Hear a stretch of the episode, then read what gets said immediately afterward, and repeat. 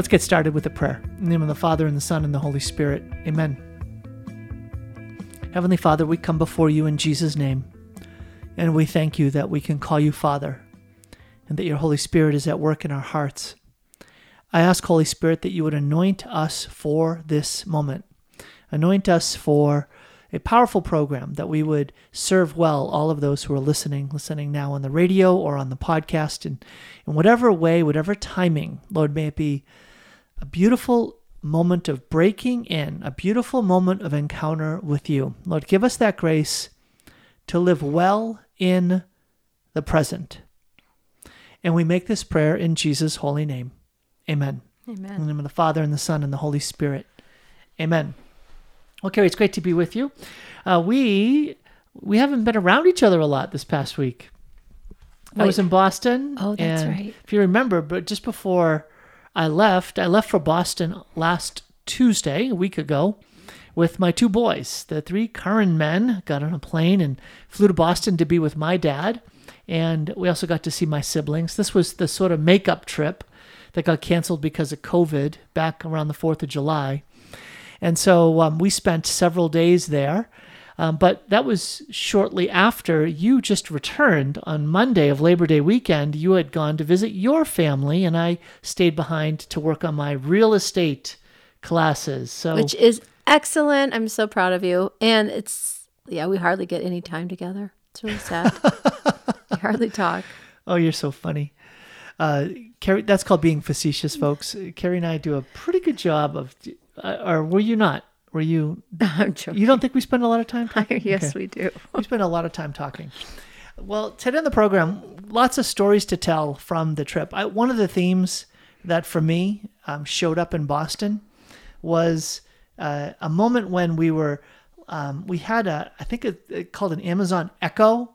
Like my dad has a number of um, handicaps and, and, and disabilities that make it difficult for him to um, accomplish a lot of basic things. And so he ends up using um, like those little Amazon and Google, like, Like those little microphone things. Not like an Alexa. Alexa, but they have an Echo there. And so at one point, my boys were like tag teaming, taking turns telling them what song to play. And at one point, John Luke said, Dad, what's your favorite song? And he said, It's Happiness is Here and Now. I mean, he went to like all these like old time songs that they liked growing up, but he said, Happiness is Here and Now. And, and what he was doing was he was like trying to convey a message. He was trying to convey a message to to all of us who were there. Um, when he has a chance to kind of be the teacher, he likes to be the teacher. And Is this John Luke? No, my your dad. Okay.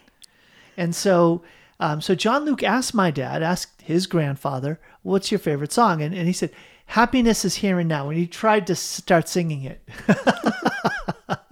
he doesn't have that gift. Did you all start laughing? He didn't have the gift. Well, you don't really laugh at your grandfather or your father, right? It's not very honoring. So, uh, so we found it and started playing it, and he was he was in heaven, and Wait, are you uh, going to start singing it? Do you have that gift? it was like happiness is here and now. I don't know how the song goes, but it was happiness is here and now. Like don't worry, like don't get so like like built up around life that you miss the moment. Like you miss the moment because the moment that you're in, the present moment, is the place where you're going to experience God. And that was the message he was bringing to us. And and and and I think it's a it's a powerful one. It's a powerful one. And and, so today in the program, one of the in one of the segments, we'll have a chance to talk a bit about the way in which our memory, which links us to the past, burdens us in the present, and the way in which the future uh, harasses us in the present through imagination.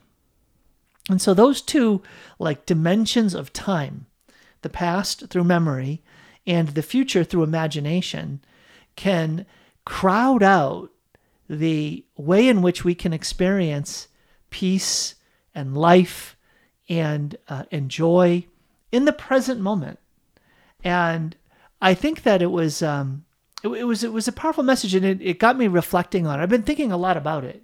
I've been thinking a lot about the past and the future versus just living in the present. And oh, to to top all of that off, today we are talking about this on the feast of the triumph of the cross, because one of the most challenging experiences that we have in life is suffering. And suffering is always felt in the present. And when you're suffering in the present, when you're experiencing like tremendous anxiety or fear or, or, or literally physical pain or emotional pain or relational pain, that suffering in the present can feel like anything but a triumph. And it can feel like it does anything but an exaltation. And yet, today, on this feast day, we are celebrating something that the church identifies as a triumph the feast of the triumph of the cross. And I think that that is that that's a really um, it, it, it should get us to stop in our tracks. It should get us to stop in our tracks and say, how do we as Catholics like wrap our minds around and uh, understand the dimension of suffering as it plays a part in our own journey as disciples of Jesus Christ. And so, uh, so today, Carrie, we'll have a chance to to reflect a bit more on that. And uh, I see you, you have a book open here. This is uh, Interior Freedom. And so, are you trying to find a quote? Is there a good quote? Oh, I'm just trying you? to sound like I know what I'm talking about. uh, no, I was just reading the whole section about the most painful suffering is the suffering we reject. And so it just goes into this whole area of how in our culture we avoid it at all costs. But uh, the Curé of Ars says peaceful suffering is no longer suffering. And just that whole acceptance and the grace to accept it. And then just what that means, which is so beautiful because we often in our culture avoid it. And so, how do you do that and be open to it and accept it? Even when you talk about past and future, there's so much um, pain and worry and anxiety that can come from memories and the imagination of the future. And it's how do you surrender that and live in a place that you're just released? And he talks about earlier on his book being relaxed in faith. And uh, it's just so cool because it's going to the heart of some of the just emotional tension we are feeling right now in our culture and in what's going on in our world. And to be able to walk it with Christ and walk it in the present and walk knowing He's by your side, it can bring incredible freedom and, and relaxation and joy. And I just feel like I've been robbed of that. So I'm going to give you a different word for um, relaxation. I'm going to give you the word rest. Nice. To be able to rest in the here and now, right? I think that my philosophy professor, my spiritual director, Father Mark Noonan, would say, we don't know how to be present in the present. We don't know how to experience presence because we have a an inability when we fail to be still, to rest, to simply be in the moment, be present in the moment. Right? When I think about um, the the battle to be still, the battle for a contemplative being present in the moment. That is, I mean, being attacked on, on, and I don't want to say on every side. It's being attacked principally through smartphones. Like when you and I were talking about um, uh, addiction in, its connection to the internet, I would say that, um, let's say five years ago, that was principally connected to the concept of pornography and and that was something that was exposed. We we would have a great amount of uh, stewardship and, and a sense of alertness around what are our kids getting exposed to. But you said something that was uh, it got me thinking, and it's like yeah, you you know I think you're right that one of the like major uh, sources of being robbed uh, in terms of being present as adults to our families or to our own lives, or even to that concept of resting, of uh, to use Father um, Philippe's uh, Jacques Philippe's phrase, to relax, to be able to settle in and rest in the moment, are smartphones. Smartphones are making us dumb, right? Smartphones are, are robbing us, crowding out being present. I think what I was talking to you also about, Tom, was this whole comparative experience you have when you when I go on Facebook or Instagram and I've deleted both of them from my phone and then added them back and then deleted them and then added them back and then deleted but and it's again it comes back to what Jacques Philippe says yet there has never been a time when people were so weighed down with guilt as they are today. Girls feel guilty for not being as beautiful as the latest fashion model. Men feel guilty for not being as successful as the inventor of Microsoft. Now I'm not sure if guilt is the right word but there's a way in which you know going up into the right we've talked inferior. about yeah. that you're not a winner that you're not um, living in this contemporary culture just you're weighed down by what's going on and and he says in his book tom um, under god's gaze we are delivered from the constraint of having to be the best or perpetually having to be winners we have a deep sense of release because we don't have to make constant efforts to show ourselves in a favorable favorable light or waste energy pretending to be what we are not. We're simply, um, we can quite simply be what we are. There's nothing, no better form of relaxation than to rest like little children in the tenderness of a father who loves us just as we are. And it, this was a whole chapter on acceptance and freedom and acceptance. And I think when I was reading this, it was really speaking to my own soul just the struggle of, am I enough? Do I measure up? Do my kids measure up? Does my marriage measure up? Does our home measure up? Do our finances measure up? And there's, you know, this inner struggle of, well, how do you find rest? How do you relax? How do you release that to God and and accept where you are and be content? It's it's just a real struggle I have. Yeah, you're not alone. Um, it, that idea of letting go, like that's what you're talking about. How do I surrender? Yes. How do I let go? How do I give over? And um, I think that people are, are better at like trying to battle and then just saying, I quit, I give up. But giving up isn't giving over. You can quit and still cling on to something. You can you can quit, just say, I just give up trying. And you know what?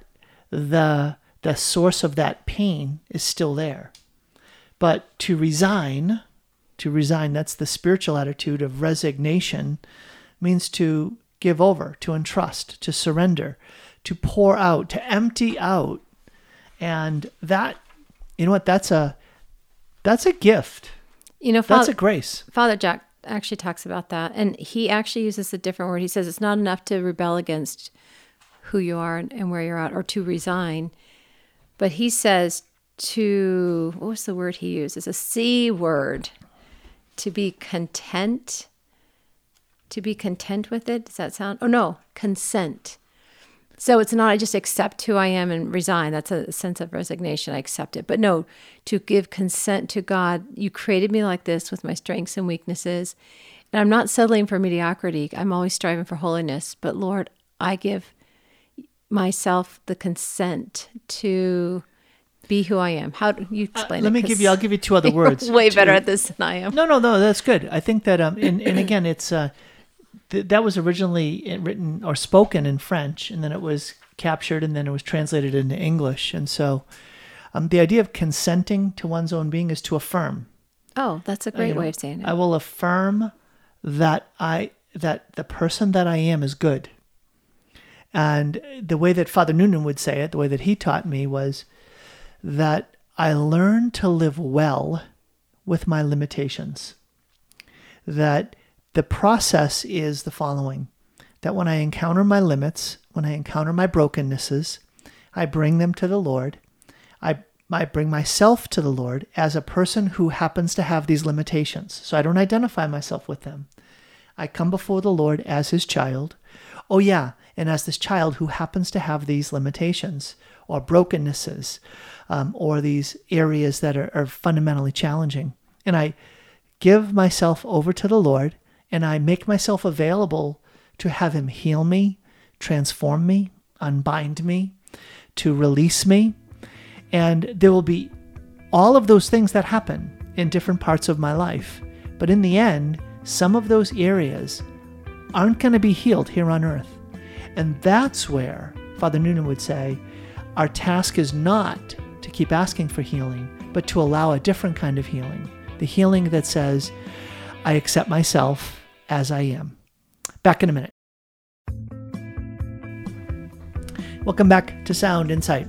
So, Carrie, uh, I was just saying before the break that um, to sort of to, to give my father Noonan way that it's come to live in me is to learn to live well with fundamental brokennesses, but those that the, those very brokennesses are not going to be healed here on earth, but the healing is to learn to live well with those brokennesses. Does that make sense to you?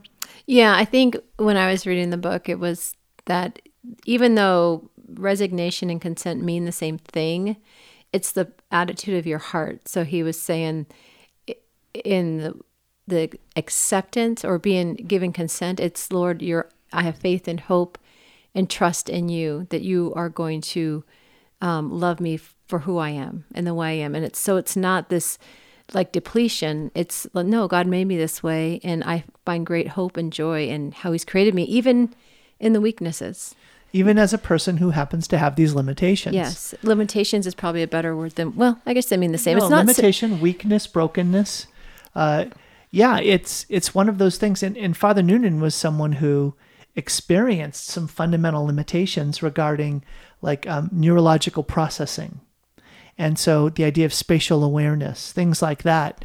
And these were things that he didn't get healed of, but the healing was that he became ever more aware of how these limitations were impacting his life. And he learned to relate to himself differently as someone who had these. And that was what you said. Father Philippe used the phrase attitude. Mm. And attitude is how you relate to something.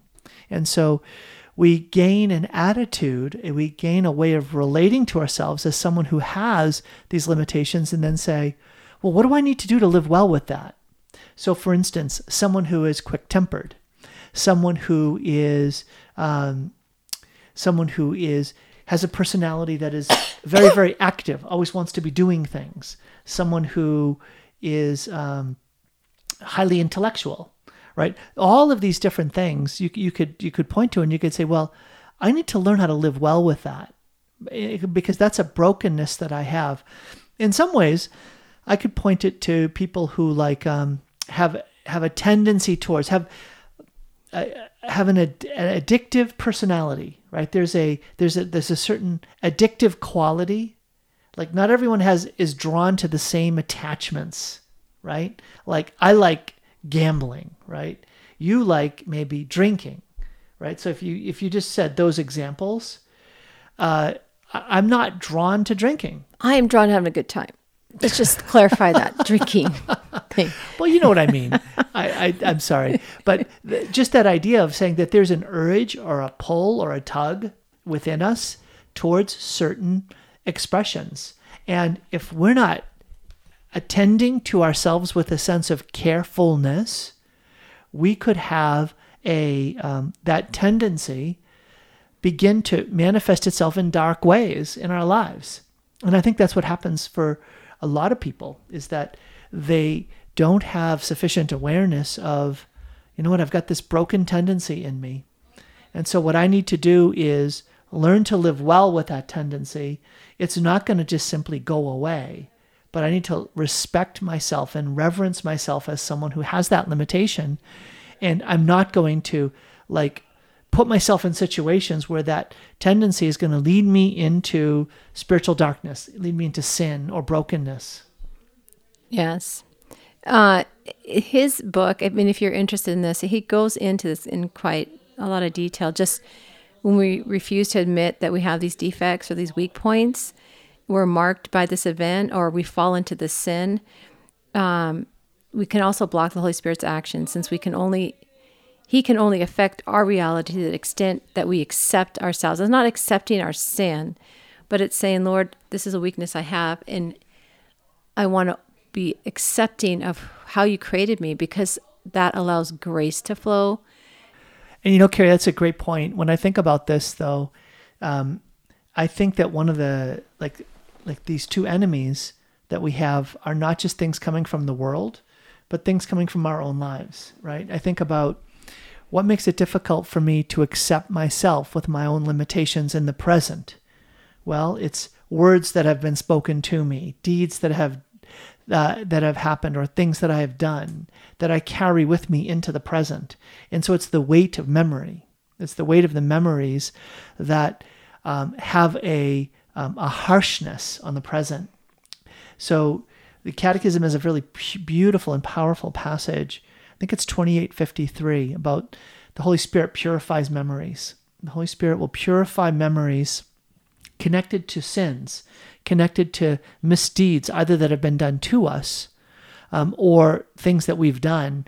And the Holy Spirit will purify the memory so that we have the ability to move into forgiveness, reconciliation, even towards ourselves. Yes. Right? Now, did you experience that because you were in Boston and it brought back memories of your growing up there?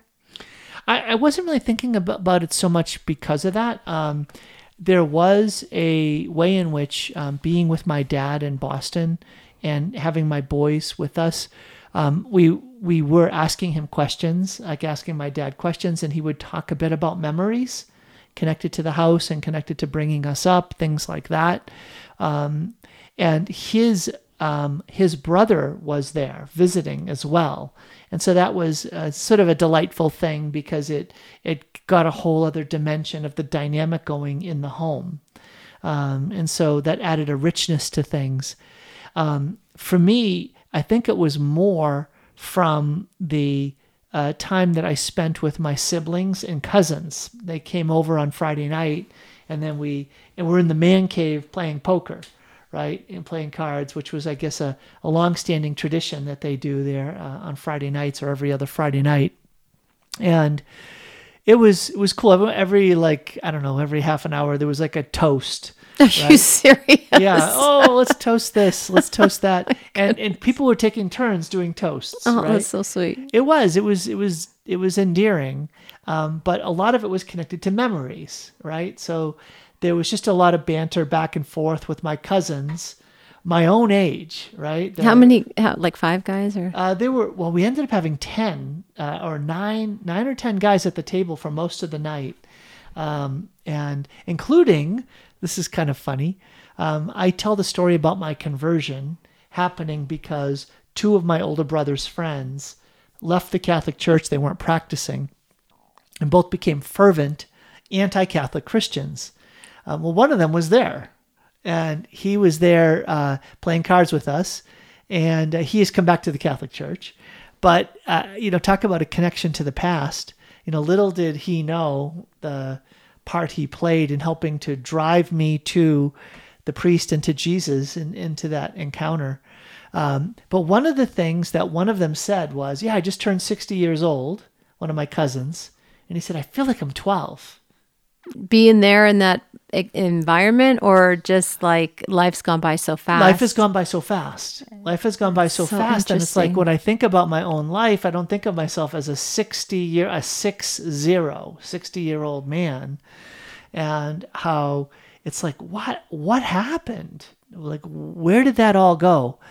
And i, I think at this age you just don't want to think about it. It's like if i stop and no, think i'm 52 yeah it's like I think I'm like 35. I don't know. I don't think or want to think about it. It just feels old or what I what I don't what I don't like is when I look at people and think, "Oh, they look at me as being about the same age as them." And in fact, they look at me as being the same age as their father. or their grandfather, right? And it's like, wow, I have no idea how old they think they think I am until I see other people who come to find out they're a couple years younger than me and i'm like man you look so old right? i always think of it as how i looked at my aunts and uncles when i was in my 20s like yeah. they were so old and now i'm like oh all my nieces and nephews are looking at us like we're the gray haired aunts and uncles so this is where i come back to my dad and the song that he liked happiness is here and now right it's, it's don't worry Like live in the present moment. It's there that you'll encounter life and joy and peace and and, and you can be still and you can experience that communion of persons. And and that's what was happening. It was like when I think about the trip to Boston, it was a it wasn't um, we created more memories. No, it was a series of events. Like the event of just literally having breakfast around the table and just enjoying that conversation. And then the event of, oh, we went here and did this activity.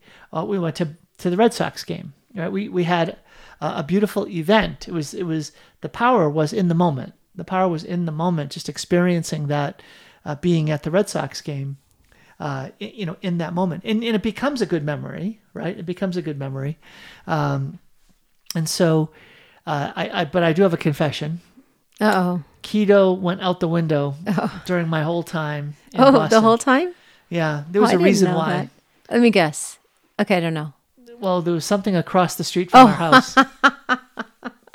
What's just across the street from our house in, in Massachusetts? they call it Dunkin' now, right? Dunkin' Donuts. Don't they just call it now they just call it Dunkin', but they haven't. That sign hasn't been updated.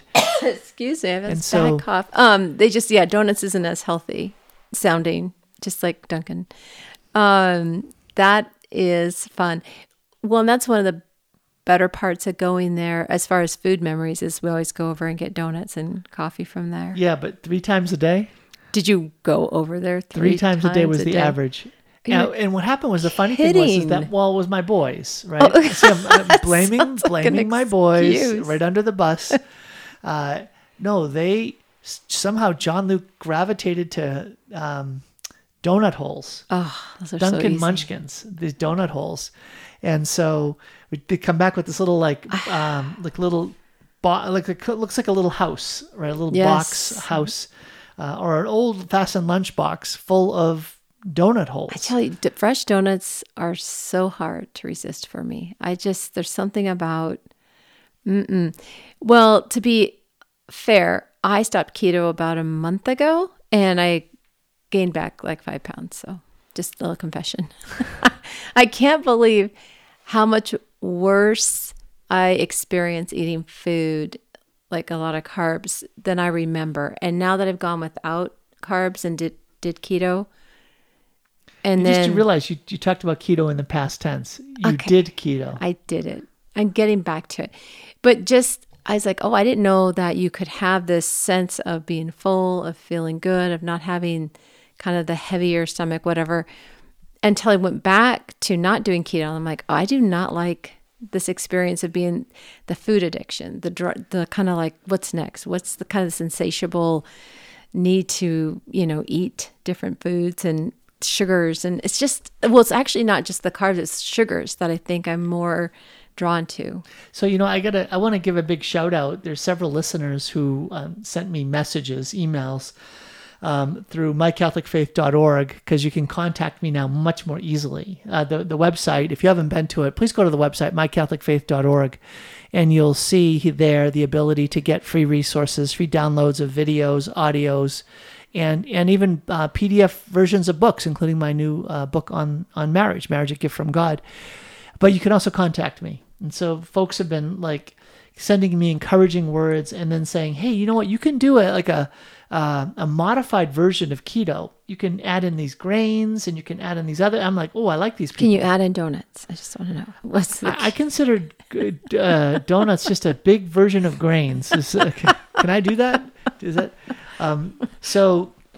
But um, I came back um, here just a couple days ago, and um, I'm like, I'm fighting hard again. I'm like, I am not going to go backwards. I'm going to fight hard to go forwards.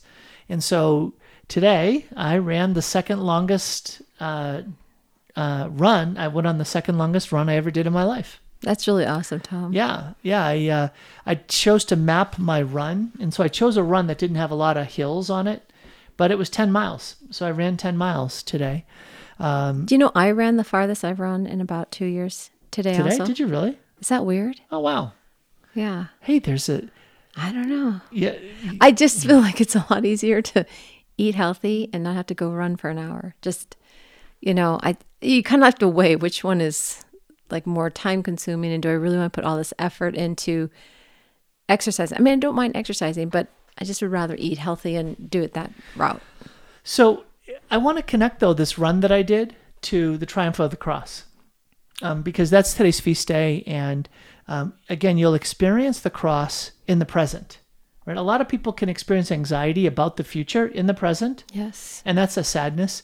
But I'm talking more about emotional suffering, relational suffering, physical suffering, or spiritual suffering. Like each of those dimensions, you experience them in the present, and it is um, it is one of the biggest challenges in the spiritual life to experience those sufferings, and to say this is a triumph.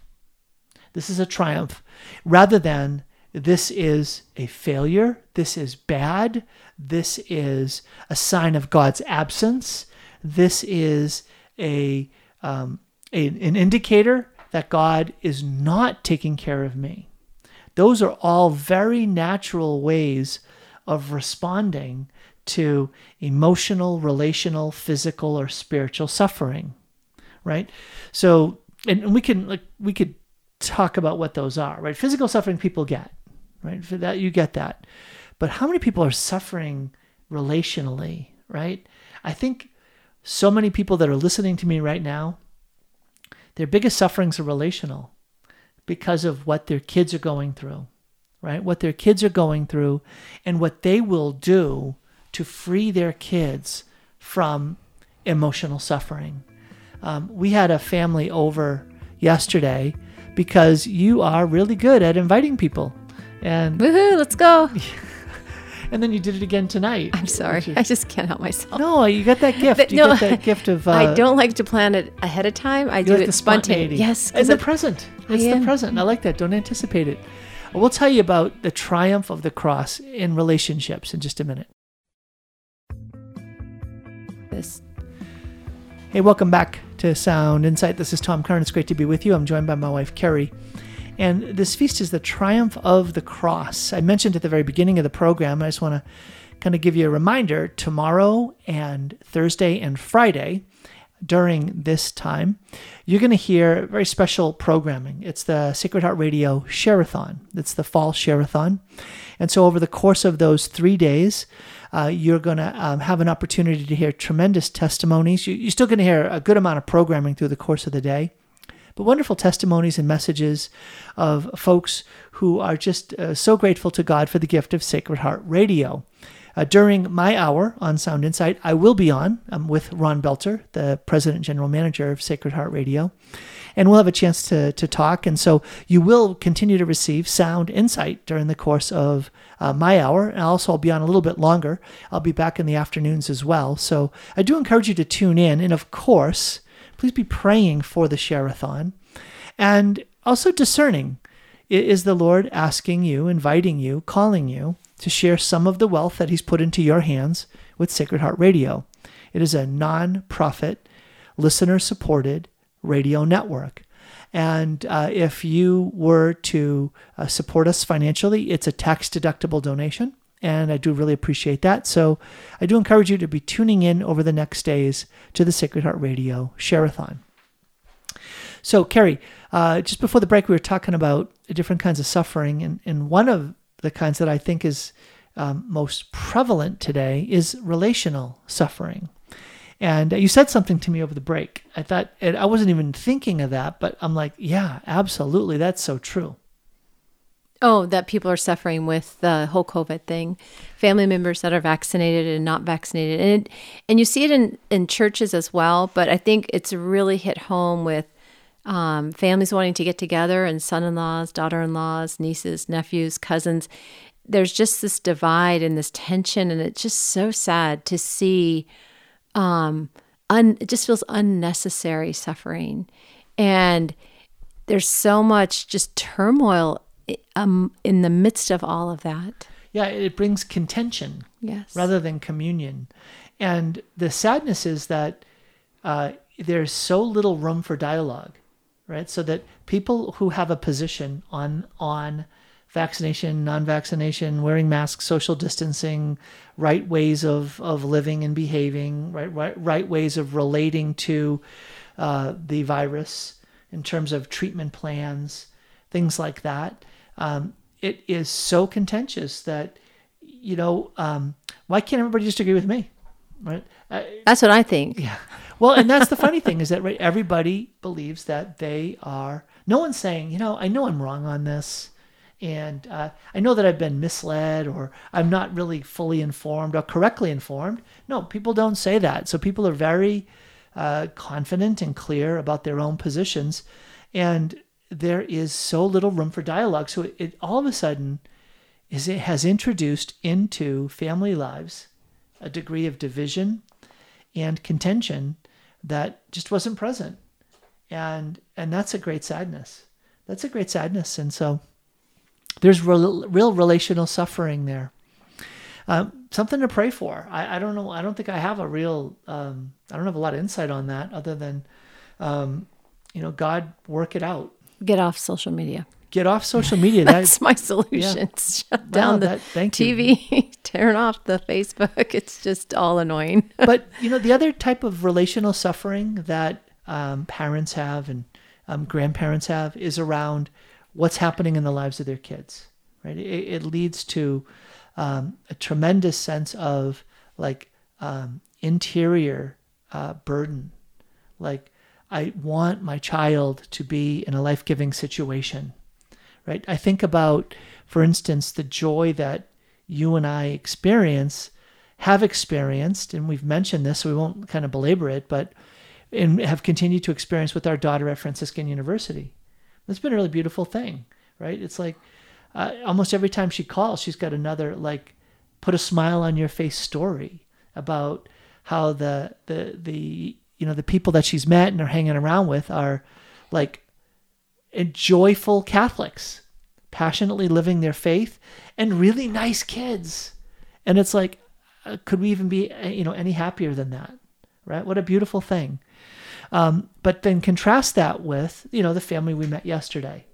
So after Mass, Excuse me. after Mass, um, we went over to the hall and uh, just for some socializing time. And um, we, uh, I know that you and I, I think both do this. Like I seek out a family that I haven't met yet, and just go introduce myself and say hi. And uh, you did that.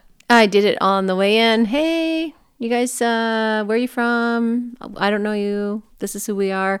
And like, oh, we're actually visiting from for the weekend. I go, oh, you are. You've never been here. No, we're from Minnesota. We drove 20 hours to come here this weekend. They have a VRBO, and the family of, of 12. And it's like, So oh, okay. ten kids. Yeah. And they came. ten kids and the two and the They mom all and the came dad. two cars.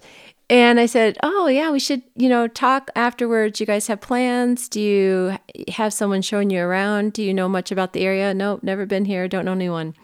Says, "Okay, I'll talk to you after mass." And I just, you know, just being friendly and not really counting the You saw them cost before mass. of all the work involved. really?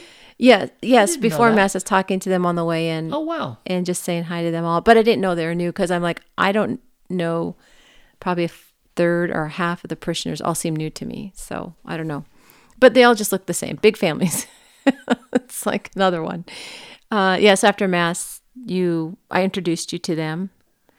Yeah, and I started talking to the to the mom, and then eventually met the dad, and they had all their kids there, and they were. I, I would say, like, if you want to talk about the biggest thing that made them drive twenty hours, was relational suffering.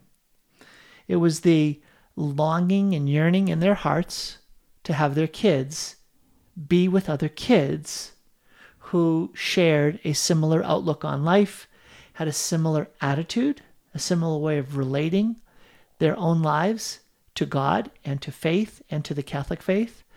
And that's what they longed for. And they, like, their jaws dropped open in the coffee and donuts room because they saw their kids talking with other kids that looked like them, right? That uh, same age and um, you know just sort of similar style and and so um, when when we were talking with the mom, it, yeah, and then you said, "Well, why don't you all come over for dinner?"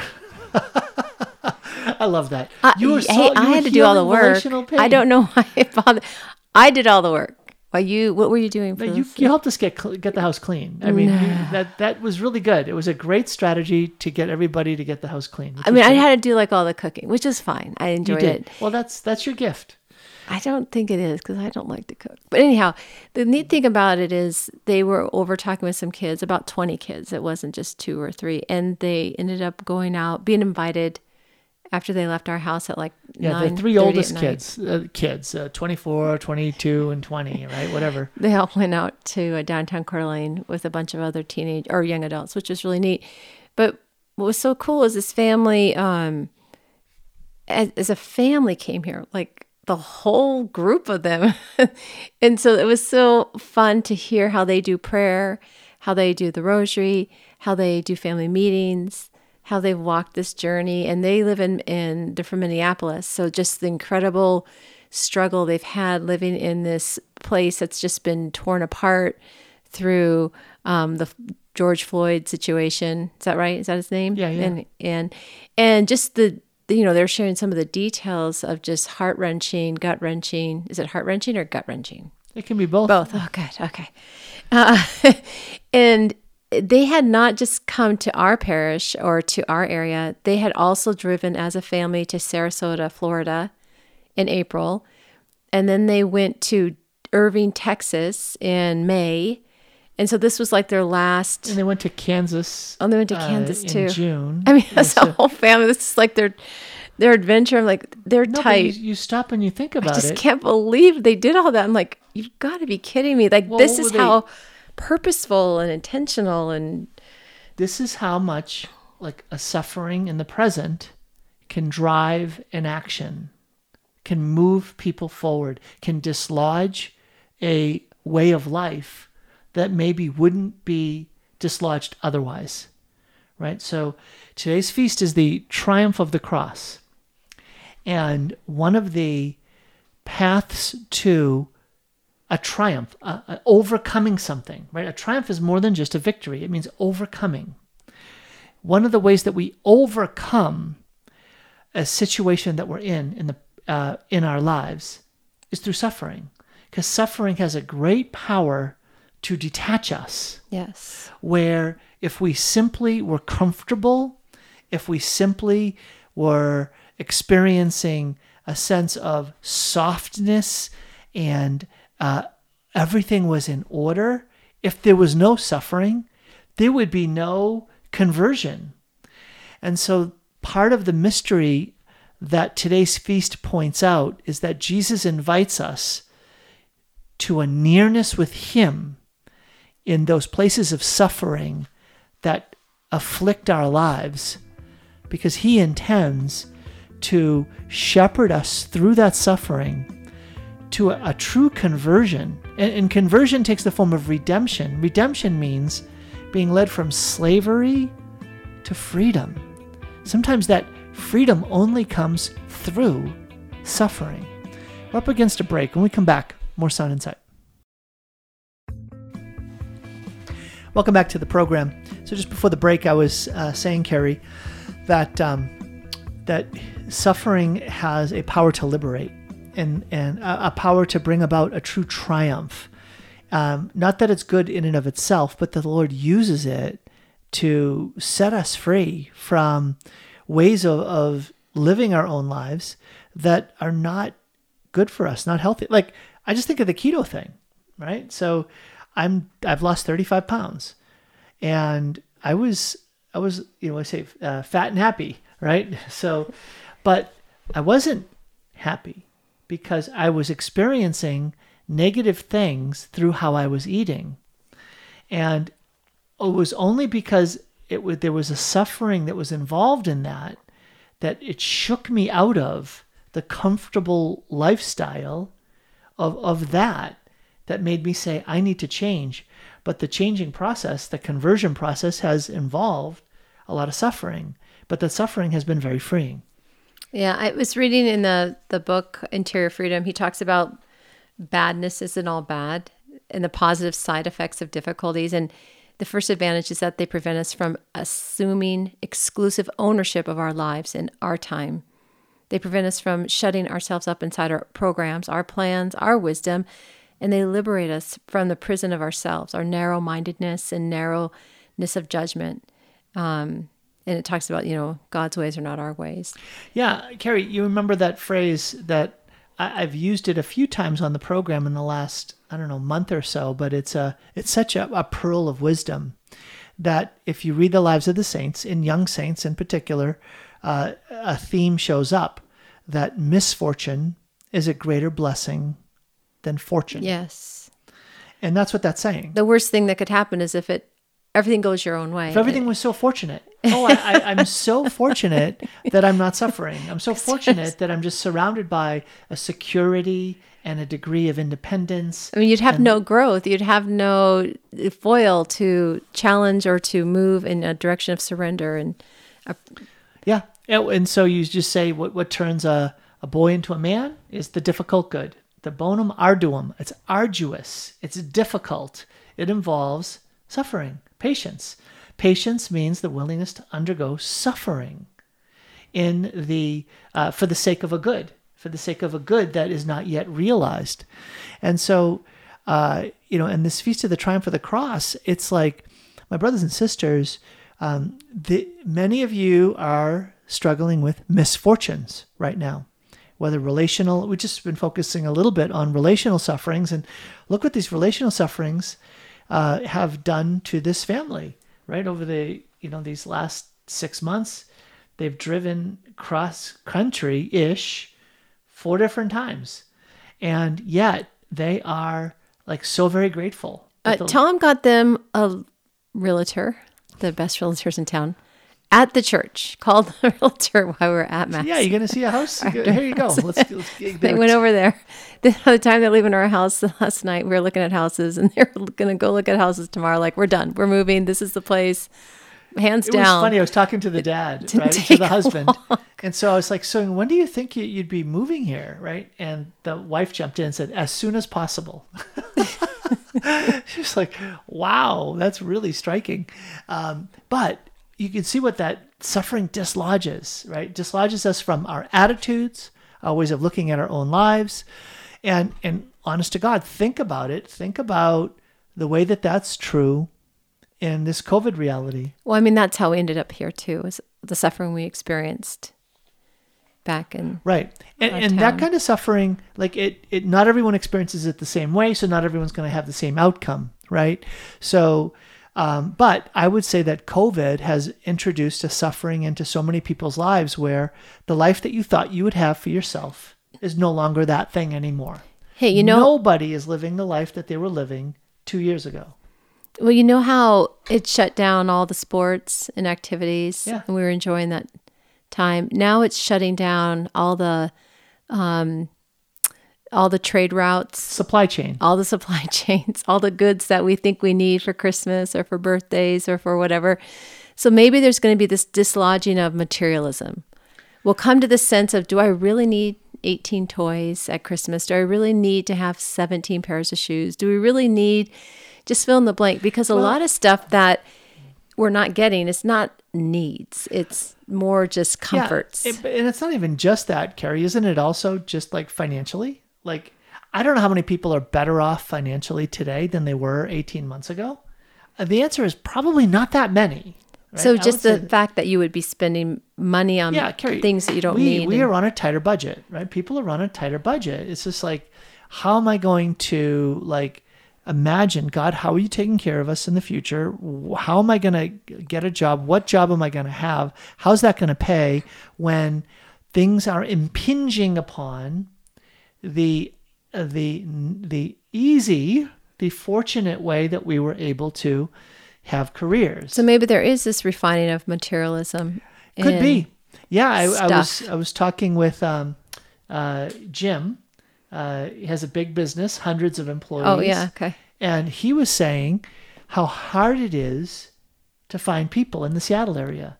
He's just like I I'm trying to find certain skilled positions. Does he want to move his business? and it's so difficult. well, he's like, he's like, you know, he Let's can't go. really do that because there's so many, there's such a like a dearth of people. He's like, well, you know what I have to do now? It's like, let me take a look at national searches for people who will stay in place to fulfill certain kinds of jobs uh, for his business without even moving. So it's even like the most natural thing to say, oh, we have this building, and in this building we have offices, and in these offices we put people. Well, no, not anymore. Now it's like, well, if you're going to manufacture stuff, you got to do that. But beyond that, you're going to do other stuff like non manufacturing kind of positions. What among them can be done at a distance? And people are going to do them from homes and doing virtually and all that if you can't find the workers. So there's a dislodging, there's a severing, right? Oh, how fortunate. No, there's a misfortune here. But somehow that misfortune can open up things that otherwise wouldn't happen to us. So I, I think that it's um it's it's part of that whole Elijah moment. Right? Elijah moment, the, the recognition that if the Lord is God, serve him. If Baal, serve him. Choose today whom you will serve. Choose today whom you'll follow. And the people, however, did not respond, right? The Israelites, they didn't want to have to make the choice because that's a suffering. That's a suffering. Can't I just keep living the life I've been living? Can't I just keep doing that? It's not business as usual. It's just not. It's really not an Elijah moment. It's like Elijah years. It's going on and on. I would wish I wish it was a moment. Yeah, yeah. It's Elijah year and a half right now. So um, anyway, so Carrie, that's just um, uh, for me. That's that that's a it's like a, a way of helping understand this feast day that the Lord Jesus Christ draws close to us. And he draws close to us with so many blessings that are direct signs of his love for us. They're comforting, they're consoling, they allow us to experience peace and prosperity, abundance. And we should be very grateful for that. We shouldn't be afraid of asking for that. We shouldn't be. Uh, we shouldn't say, "Oh, the Lord doesn't have that for us." Um, at the same time, there are even greater graces than fortune. And Amen. those greater graces are harder to accept and receive. Those are the graces connected to misfortune. Those are the being tried by fire. Those are the sufferings. Those are the, the painful dislodgings, uprootings, and uh, severing connection to attitudes and ways of looking at our own lives that the Lord, in His mercy, allows to, to strike us. But He doesn't. He doesn't intend for us to experience them alone. He's like, walk with me the path of the cross. Walk with me the path of the cross, because this will lead to a resurrection. For some of you, here and now, for others of you, uh, after after death in heaven. And, and it's it's a beautiful reminder that heaven's our true home. Right? And then that you walk with hope and faith and love in all those areas. That it's not desolate, it's not emptied. Yeah, walking with faith, hope, and love means walking with trust, confidence, and delight. That's what faith, hope, and love are. Nice. That Tom. says that Jesus, I trust in you. I trust in you no matter what is happening to me. I trust in you. You're trustworthy, Lord. Second is I've got confidence. I've got confidence that you've made promises to me and you're faithful to your promises. And so I'm, I'm a person of hope. I'm never going to leave hope and delight, even in the midst of the most difficult challenges and trials there is a, a part of me that is beyond the reach of those trials. In the core of my being, in the heart of hearts, there alone the Lord dwells, and there alone he will communicate to me a delight that may only be accessible to me because of the suffering. That the doorway to that delight is a doorway that is marked by misfortune. And so we don't have to ask for it, but let's not be surprised when it comes. The Lord loves us enough to say, I want you to be cleansed. I want you to be renewed. I want you to be unbound. I want you to be set free. I want you to experience the triumph of the cross. I want you to experience the grace of misfortune that will lead you to a greater abundance than you would have known had you not experienced misfortune. Well, Carrie, thanks for being with me today. Sure. All right. God bless you all. And again, just remember tomorrow, uh, special programming the rest of the week on Sound Insight. It's the Sacred Heart Radio Share-a-thon. God bless you all, and talk to you tomorrow.